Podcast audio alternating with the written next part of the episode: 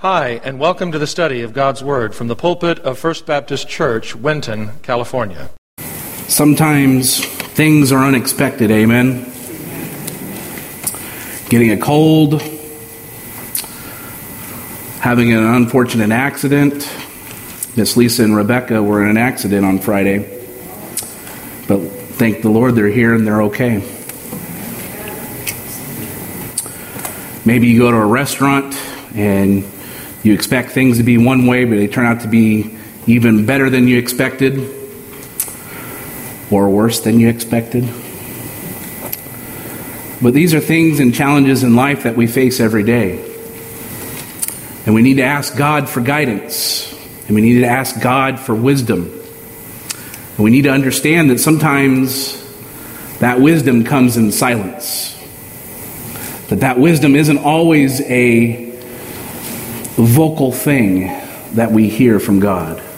Sometimes it's in the everyday practices that we go through and don't think about. Turn your Bibles to Romans chapter 8. We're going to start in verse 26. And I know we've been here for a while, but I have good news. Next week is the last week of Romans 8, so... Romans chapter 8, verses 26 through 30. Likewise, the Spirit also helps us in our weaknesses. For we do not know what we should pray for as we ought.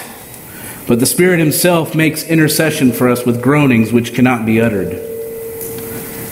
Now He who searches the hearts knows that the mind of the Spirit is, because He makes intercession for the saints according to the will of God. And we know that all things work together for good to those who love God, to those who are called according to His purpose. For whom He foreknew, He also predestined to be conformed to the image of His Son, that He might be the firstborn among many brethren.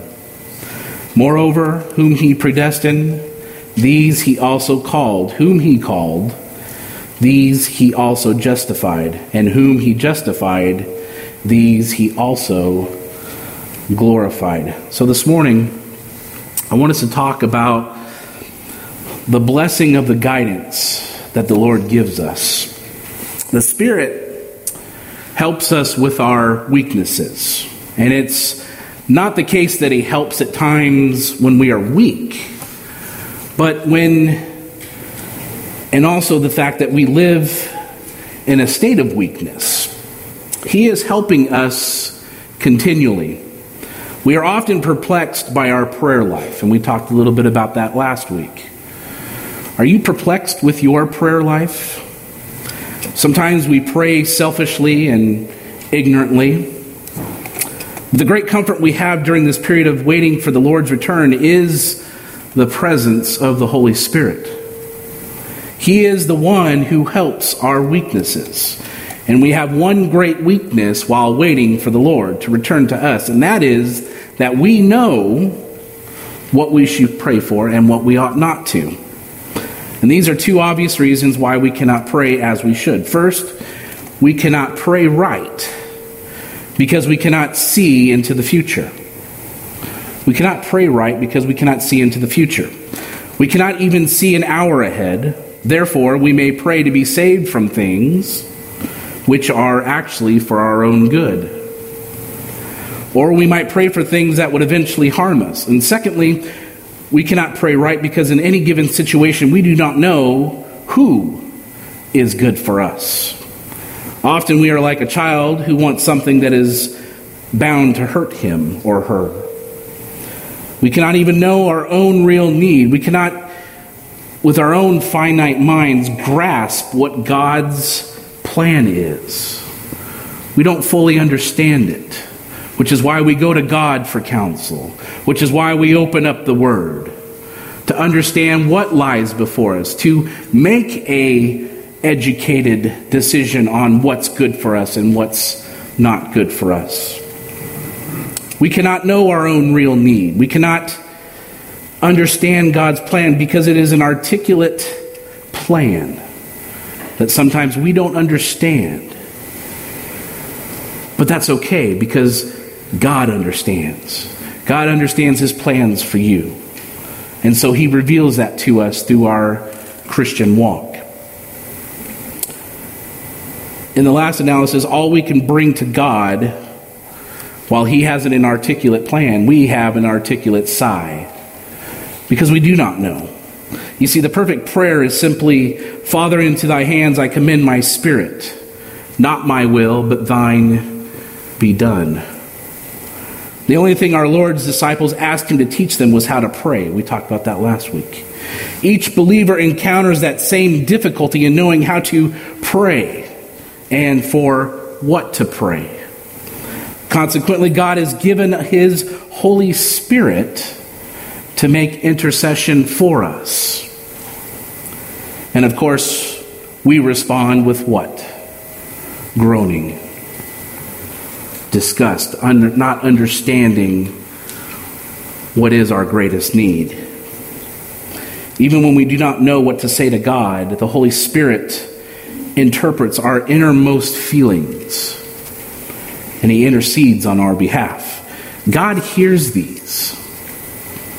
He hears these sounds when the Holy Spirit makes that intercession for us. Otherwise, our desires would remain unexpressed. The indwelling Holy Spirit alone knows how to interpret our needs. Therefore, he makes his intercession within us, inspiring our yearnings, and thus fulfilling his gracious function as our comforter. The Lord Jesus promised, as a comforter, of like character with himself. And since we do not know what to pray for without his help, we are exhorted to pray at all seasons in the Spirit. This does not have anything to do with praying in tongues, as some might suggest. We see the groaning is done by the Holy Spirit, not by us, the believers. This is done by the Holy Spirit. And it's not exactly stated in words. See, the help the Spirit gives is his interceding. Paul prayed for the removal of a hindrance in his life.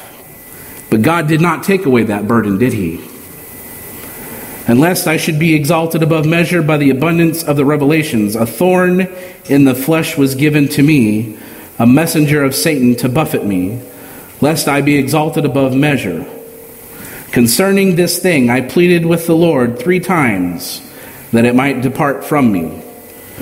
And he said to me, my grace is sufficient to you, for my strength is made perfect in weakness. Therefore, most gladly, I will rather boast in my infirmities, and the power of Christ may rest upon me. Therefore, I take pleasure in infirmities, in reproaches, in needs, and persecutions, in distress, for Christ's sake. For when I am weak, then I am strong. Paul knew there was a danger that others would think more highly of him than they thought they ought to because of the visions and revelations he had experienced. However, he himself was protected from self-exaltation by a persistent thorn in the flesh. What is your thorn in the flesh? What drives you? What separates you from having perfect peace with God and his plan? No one knows with certainty the nature of Paul's thorn in the flesh. It may have been a physical problem, such as defective eyesight or a lisp, epilepsy, or maybe even malaria. But perhaps I think it was more spiritual in nature. Temptation, satanic persecution.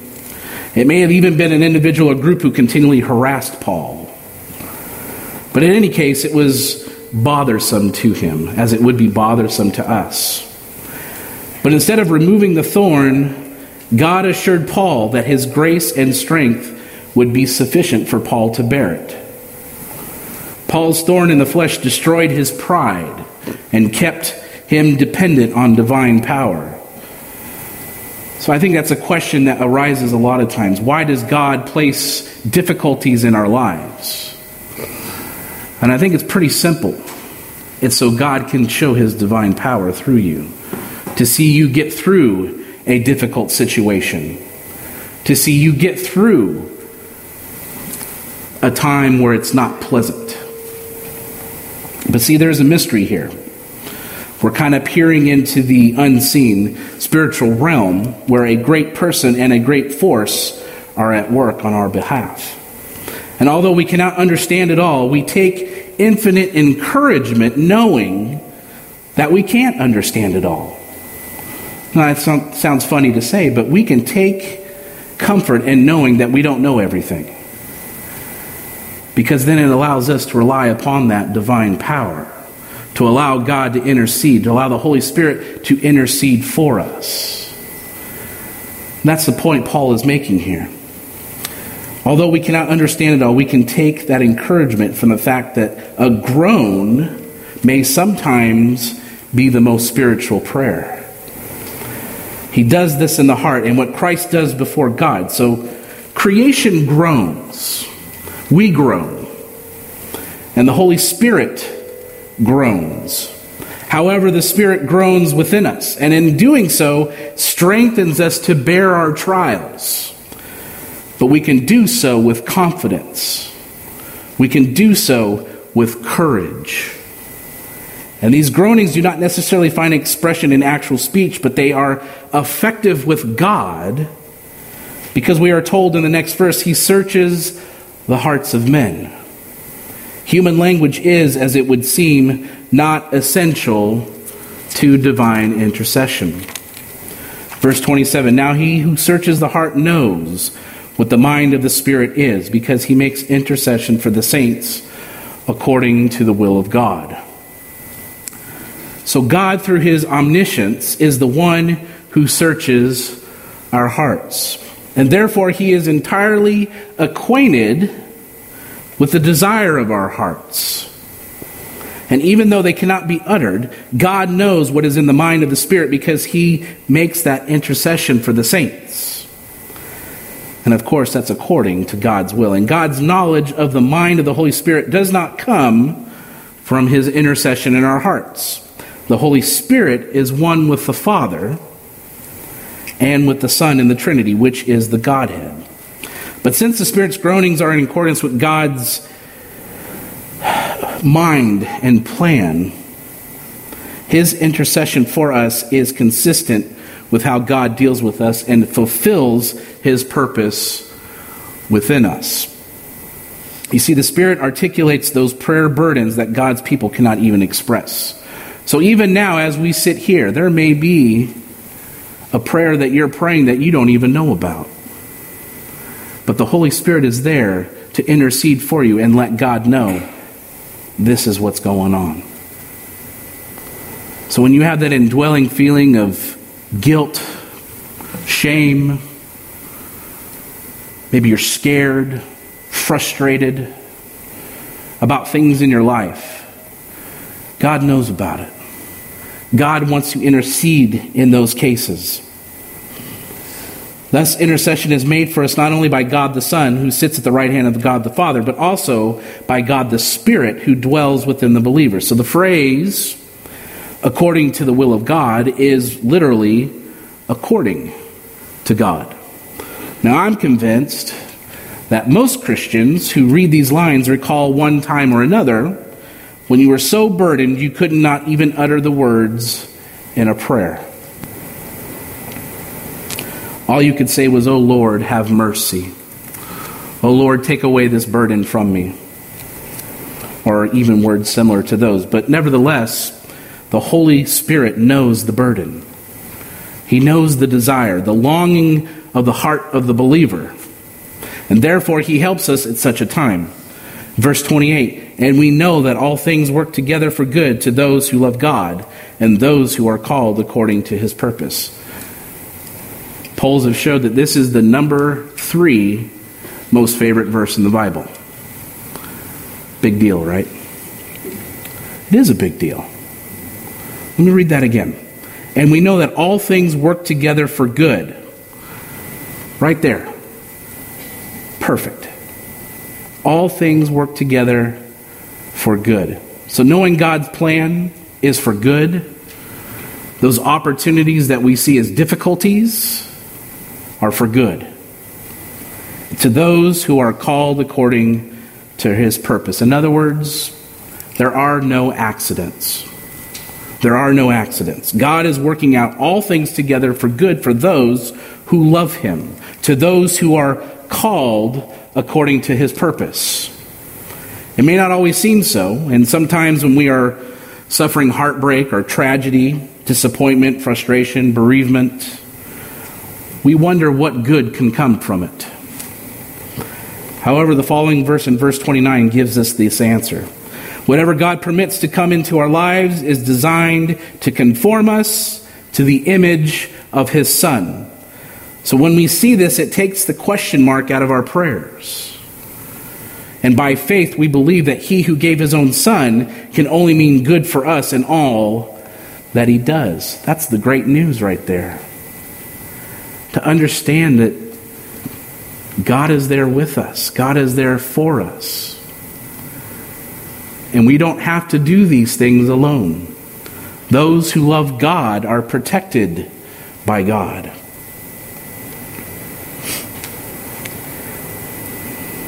Impersonal forces such as chance, luck, or fate do not control our lives. But the one in control is our wonderful personal Lord, who is too loving to be unkind and too wise to err. So when left to our own resources, suffering is more likely to harden and embitter than it is to enable and dignify. However, the Bible is full of these occasions when God turned things around, making good out of what was evil. And you may remember that Joseph could look over his life, a life that was filled with disappointment, that was filled with hurt, filled with grief. And to say to his brothers who were responsible for that misfortune, "But as for you, you meant evil against me, but God meant it for good." And I am confident that we, as children of God, will be able to look back over our lives someday and say all of this worked out for good. Job could say, "Though he slay me, yet will I trust him." See, that's the kind of faith in God that we need to have. That's the kind of faith that we should aspire to. And that is the kind of faith in God we need, because we know that he is going to make things work out for good, because he is the one motivating it. He is the one behind it all. He is the one who is energizing it. You see, Paul had already given us two sources of encouragement for the believer. And in the midst of his distress in this world, how is that possible? How do we accept, love, and be grateful for the disappointments in our life? How do we do that? The Spirit of God within us gives us that source of strength. Now the apostle lists a third source of encouragement for that believer. And in the midst of the sufferings of this life, God has given us knowledge that he is working out every detail of life to fall in line with his eternal purpose according to his purpose. There is nothing in the makeup of our universe to make us optimistic that everything will eventually work out to the satisfaction of good people. I know that bums some people out. But only through God and God's purpose does that even seem close to being achieved. Therefore, the promise of all things working together for good is given to a specific group. In other words, those who are in Christ Jesus and justified by his blood and who have responded to his call. The world in general does not have this promise. They don't have this promise. And all things, however, contrary to us, are under his control. Troubles, therefore, do not hinder Christian progress. Instead, they serve to further the intention of God's grace. See where I'm going there? Instead, they serve to further the intention of God's grace. All things work together for good. To them that are called, the two descriptions and those who love God and those who are called are to one another as a cause and effect. Those who love God are necessarily those who are called. It is significant that a believer's love for God always follows God's calling of him and is undoubtedly the product of the indwelling Holy Spirit. You see, we love him because he first loved us. The call, and always in the epistles, is an effectual call. But it produces the responsive love of him who calls. And as believers, we were foreknown and foreordained prior to our birth. Yet God does not manipulate us like puppets. He gives you the choice. He gives you the opportunity to make that decision for yourself. But God wants to be there with you when you make those decisions. He wants to provide that knowledge so that you can decipher what is right for you. But not importantly what's right for you, what is right according to God's plan. Verse 29, for whom he foreknew, he also predestined to be conformed to the image of his Son, that he might be the firstborn among many brethren. From whom he foreknew. This and the next verse confirm verse 28. Providing the ground of the certainty that God works all things together for good. And while God foreknows all men according to his attribute of forethought, yet obviously the word refers to those who have been described as them that love God. You see, God foreknew us in eternity past. This was not a piece of mere intellectual knowledge.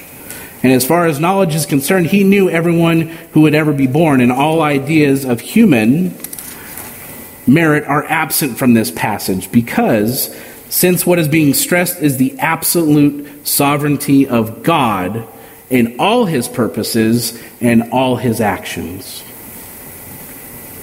Foreknowledge is not the same as predestination. The very verse before us distinguishes the two. His foreknowledge marks out the persons. His predestination determines his purposes and acts on their behalf. So let me illustrate this for you. On the day of Pentecost, the Apostle Peter vividly illustrated the harmony between God's sovereignty and man's personal responsibility. Even though the cross was in the eternal plan of God and part of his sovereign will, those who crucified Christ did so as a rebellious act of their will. Therefore, they bore personal responsibility for Christ's death.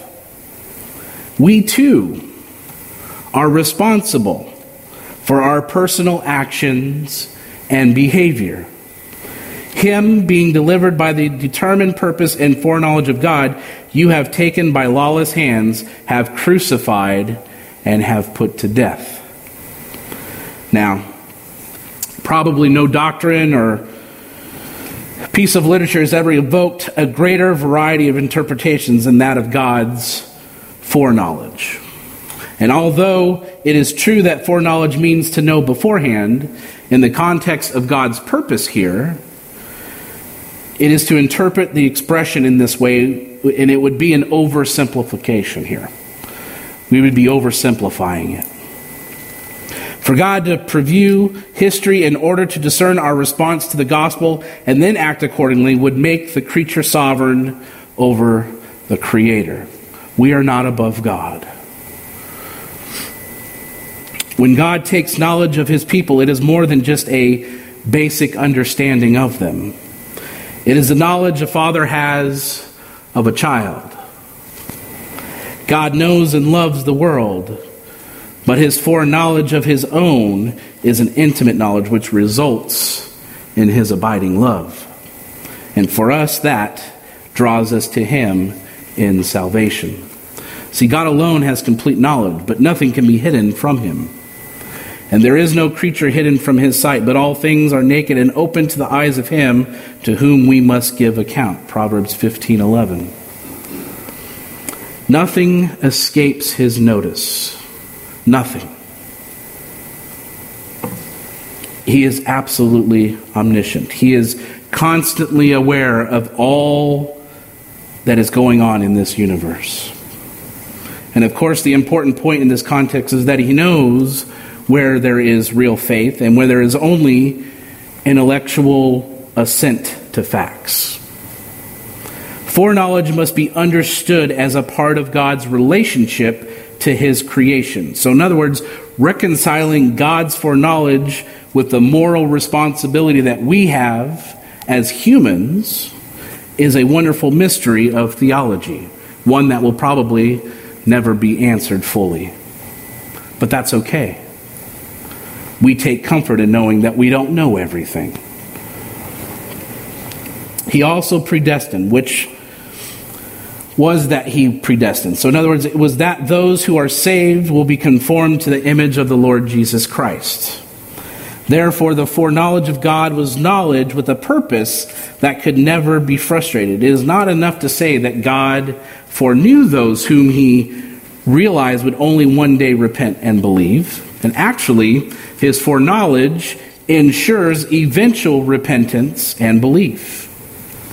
Also, that ungodly sinners will one day be transformed into the image of Christ by a miracle of grace, which is one of the most astounding truths of God's divine revelation. I know it's a lot of big words, and it's a lot to chew, and it's a lot to handle. But it's basically saying that God knows you. God knows your heart. You can hide it from everyone else, but you can't hide it from him.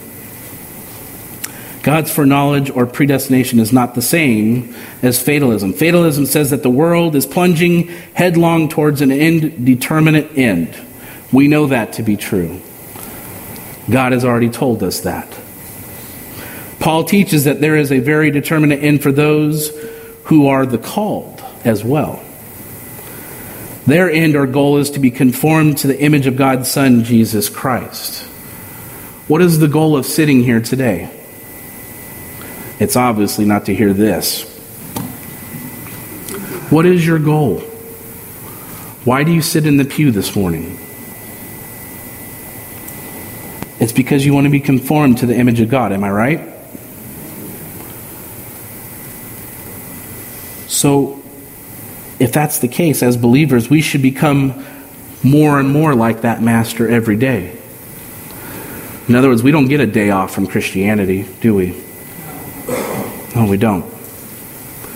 And God is saying that. He goes, I know where you stand. I know where your heart is. And I'm going to be watching, waiting, but also supporting, encouraging.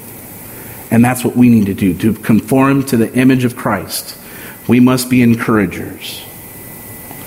We must be a people who can come together for a collective purpose, and that is to serve our one and only God. As we have borne the characteristics of Adam to our natural birth, we shall also bear the image of Christ in our resurrection, our resurrected bodies. It is the eternal purpose of God that we become increasingly more conformed to the image of him who is the supreme being in this universe. In other words, to be conformed to the image of his Son, believers are to be conformed not merely to something that is like him, but to what he is himself, both in the spiritual body and in his moral character. In the latter respect, Christ is to be visible in believers now.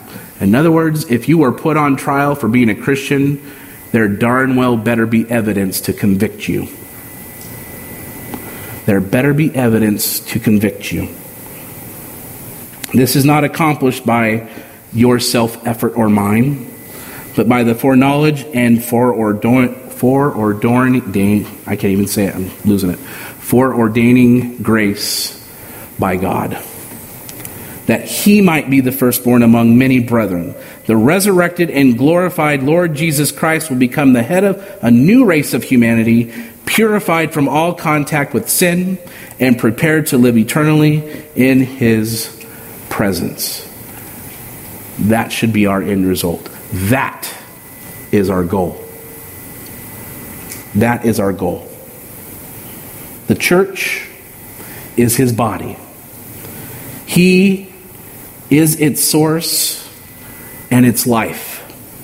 Christ is not the first of a series, but he is the source. Christ is the source of a new creation and the sovereign head of that new creation, that in all things he might have the preeminence. He alone, not angels, not men. Christ has unshared supremacy. He has first place. He is in a class all by himself. He is eminent above all others. He is not enough for Christ to be present nor prominent. He must be preeminent. In verse 30, moreover, whom he predestined, these he also called. From whom he called, these he also justified. And whom he justified, there he also glorified. Everyone who was predestined in eternity is also called in this time. And this means that he not only hears the gospel, but that he responds to it as well. This is our calling. We are not only to see the gospel, hear the gospel. We are to respond to the gospel. Therefore, as we respond, it is an effectual call. All are called. Let me repeat that. All are called, but only a few respond to that call of God. All who respond are justified or given an absolutely righteous standing before God. They are clothed with the righteousness of God through the merits of Christ and are thereby fit for the presence of the Lord. Justification is a vital doctrine in Paul's thinking here. It is. When God justifies us, he reckons us as if we are righteous because of the atoning death of Jesus Christ. He imputes the righteousness of Christ to our account. To our account. And those who are justified are also glorified. The final step in the purpose of God is the glorification of his people. The glorification of you and I. We will ultimately be completely conformed to the image of his Son. So when Christ, who is our life, shall appear, then shall we also appear with him in glory. This is God's view of salvation. This is his view of salvation. And actually, we are not yet glorified, but it is so sure that God can use the past tense in describing it. We are as certain as the glorified state as if we had already received it. We've already received it, whether you like it or not. That's what he's saying. You've received it. So if we're not glorified yet, how can he speak in those terms? Because God knows your heart. He knows where you stand. He knows where we stand as a collective whole. And we can't hide from him. In the eternal council of the Trinity, we are being called and justified to take place in our present experience. In other words, the glow or the glorification which begins now. We can experience those things now. We don't have to wait till we pass from this earth and meet him face to face. We can experience true godly joy now. And we will not ultimately and completely be known until the future. And although salvation from our viewpoint is an instantaneous act, it has in fact stretched from eternity past to eternity future. And it finds its basis not in our merit or in the works of the law, but in the purpose of God. It's in his purpose, not ours. In the depression and turmoil of these days, ladies and gentlemen, nothing can be made And nothing can be of greater encouragement to believers than to know that God is working all things together for his good and his glory, bar none. And this is the one of the strongest passages in the New Testament on the eternal security of the believer. For every million people who are foreknown and predestined by God, every one of those million will be called. Every one of those million will be justified, and every one of those million will be glorified. He will not lose one. Like I said, in verses 29 and 30, Paul is speaking of the experience that we all have as a Christian. From whom he foreknew, he also predestined to be conformed to the image of his Son, that he might be the firstborn among many brethren. Moreover, whom he predestined, there he also called. Whom he called, these he also justified. And whom he justified, these he also glorified. There is a passage which has been seriously misused. And if we're going to understand it, we must face the fact that Paul never meant it to be a statement of theology or philosophy. He meant it to be the expression of Christian experience. It means that God chose some and did not choose others. That is not what it means here. Think of the Christian experience. Think of your own life as a Christian. The more a Christian thinks about his or her salvation experience, the more he or she becomes convinced that he or she had nothing to do with it, and God did it all. Jesus Christ came into the world. He lived, he went to the cross, and he rose again. We did nothing to bring that about. That is all God's work. Love woke within our hearts, the conviction of sin came, and with it came forgiveness and salvation. We did not achieve any of that. All of that is God's doing, and this is what Paul is thinking here. See, the Old Testament has an illuminating use of the word to know. To know. God said to Hosea about the people of Israel, "I knew you in the wilderness." And God told Amos, "You only have I known, all of the families of the earth." And when the Bible speaks of knowing a man, it means that he has a purpose. It means that he has a plan. And a task for that man as well. And when we look back on our own Christian experience, all we can say is, I did not do this. I did not orchestrate this. You did, God. You are the one that was there. You are the one that provided the opportunities. You provided the knowledge so that I could walk through that situation. You provided everything. And I think it is the deep experience of the Christian that all is of God, that he did nothing, and that God did everything. That is what Paul really means here. He means that from the beginning of time, God marked us out for salvation, that in due time his call came to us. But the pride of man's heart can wreck God's plan, and the disobedience of man's will can refuse that call. But God also said that he doesn't lose one, does he? So where's the distinction here? But this is what I believe. And I believe it represents what the majority of Christians today believe. Many good Christians disagree. However, we can respect their views, right? However, if our view is wrong, it has the result of causing us to have a greater desire to give the gospel to everyone. And that is what Jesus told us to do in the Great Commission. In his intercession in the Old Testament, intercession is used with regard to prayer. And we've gone through this. Omniscience, a theological term that refers to God's superior knowledge and wisdom, to know all things. His foreknowledge was the unique knowledge of God that enabled him to know all events, including the free will acts of people. So people ask that all the time.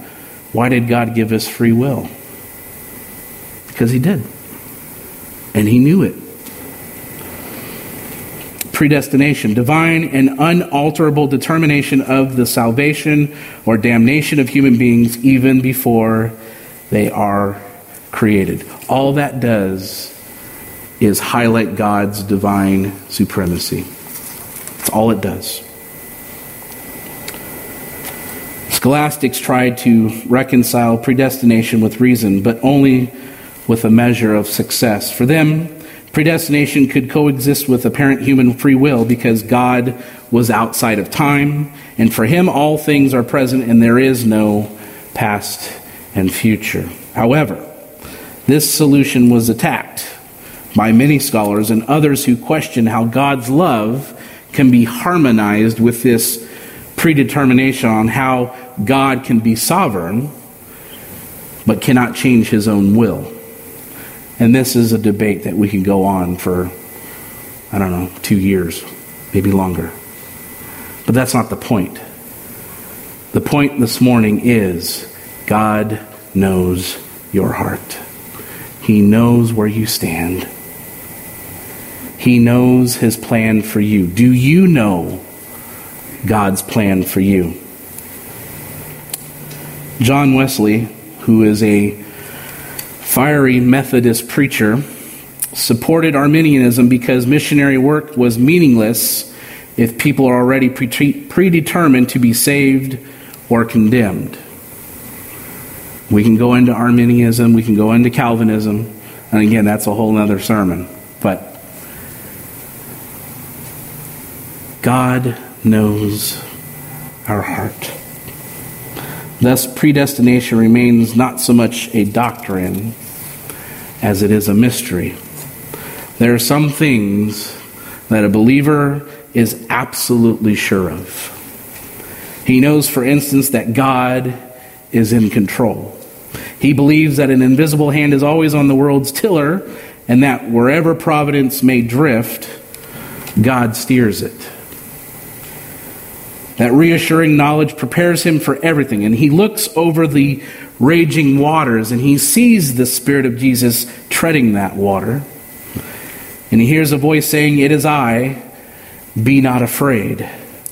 He knows too that God is always wise, and always knowing this, he is confident that there can be no accidents, no mistakes, that nothing can occur which should not happen. He can say, "If I should, by God's will, lose all that I have, it is better than having all those temporary things." In other words, the world that we live in is not our home. This is not our home. This is just a step into that final home. We know that all things work together for good to them that love God. The Christian does not merely believe this as a theory. He knows it as fact. He knows it as fact. Every event in a believer's life has worked out with divinely blessed results. And so, believing that God rules all, that he governs wisely, and that he brings good out of evil, the believer's heart is assured. And he is enabled to calmly meet each trial as it comes. My mother-in-law has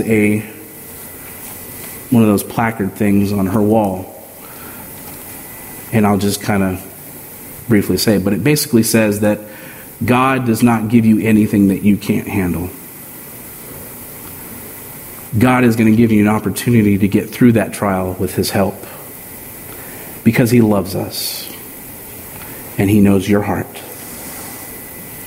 The believer can, in the spirit of true acceptance, pray this: "Send me what you will, my God, so long as it comes from you. There never was anything wrong that came from your table to any of your children." We trust in God's plan. We trust that he knows what's best for us. And how do we do that? We have communion with him. We speak with him. We attain the knowledge that he provides for us so that we know without a shadow of a doubt He knows our heart. And hopefully that heart is one that is loving and willing to do the work that God has laid out for us. Ben is going to come, give us our benediction. But I pray this morning that as we meet those opportunities in life, whether it be a positive reinforcement, a tragedy, an accident, whatever may befall us, that we as Christians can take comfort in knowing this is not a mistake. There are no mistakes. This is part of God's plan. And that journey that we take as individuals and as a group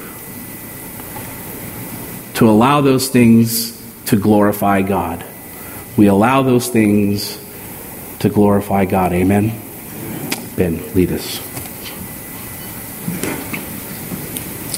This morning, with that understanding that God knows us and He knows our hearts, we still have a responsibility on ourselves, and that's to follow Christ's call for us to daily take up our cross and to follow Him. So amen. This morning, as we close, we're going to sing, I have decided to follow Jesus, and just use this as a prayer to commit to that. With that knowledge, like I said, that we know that God knows us through and through. We recognize this morning that it is our responsibility to daily choose to follow Him. And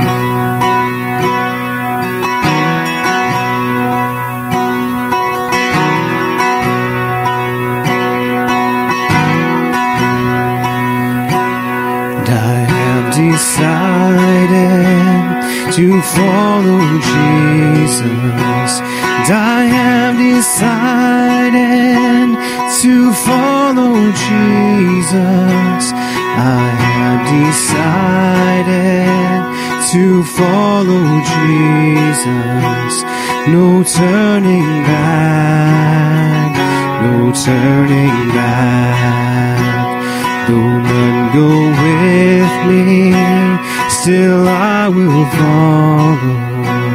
Though none go with me, still I will follow.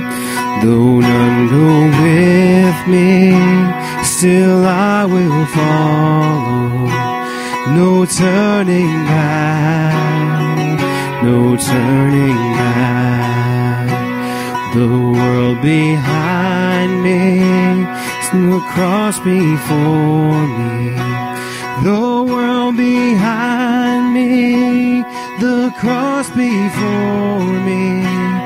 The world behind me, the cross before me. No turning back, no turning back. And I have decided to follow Jesus. I have decided to follow Jesus. I have decided to follow Jesus. No turning back, no turning back. Heavenly Father, as we leave your house this morning, I pray we open our hearts and our eyes to the opportunities that you lay before us. Lord, they may be difficulties, they may be temptations, they may be things of this world that we can't even fathom, but Lord, we know that you will be there with us, that you will continue to guide us. And Lord, we do all these things to further your kingdom and to exemplify the glory that you deserve. Lord, thank you so much for our time this morning, and I pray that we all get to our appointed destinations this afternoon. But Lord, I pray that we also take time this afternoon and every day to recognize how great you are, how wonderful you are to us, and you are to your people. Thank you for the ultimate sacrifice of your Son, Jesus Christ, that we can even stand here today. And stand here today and being confident in knowing that we have eternal salvation by what you did and not what we did. Thank you, Lord, for this time. And all of God's people said, amen. Amen. Have a great day in the Lord. The Bible says, if you confess with your mouth the Lord Jesus and believe in your heart that God has raised him from the dead, you will be saved. If you've never trusted in Jesus Christ as your personal Lord and Savior, we invite you to call on him now and through a simple prayer of faith, give your life to him. If you're not attending a church that honors the Bible as the Word of God, we encourage you to locate and begin attending such a church in the area where you live. The message you have just heard was preached from the pulpit of First Baptist Church, Winton, California. For more information on the ministry of First Baptist Church, Winton, please visit our website at wintonchurch.org.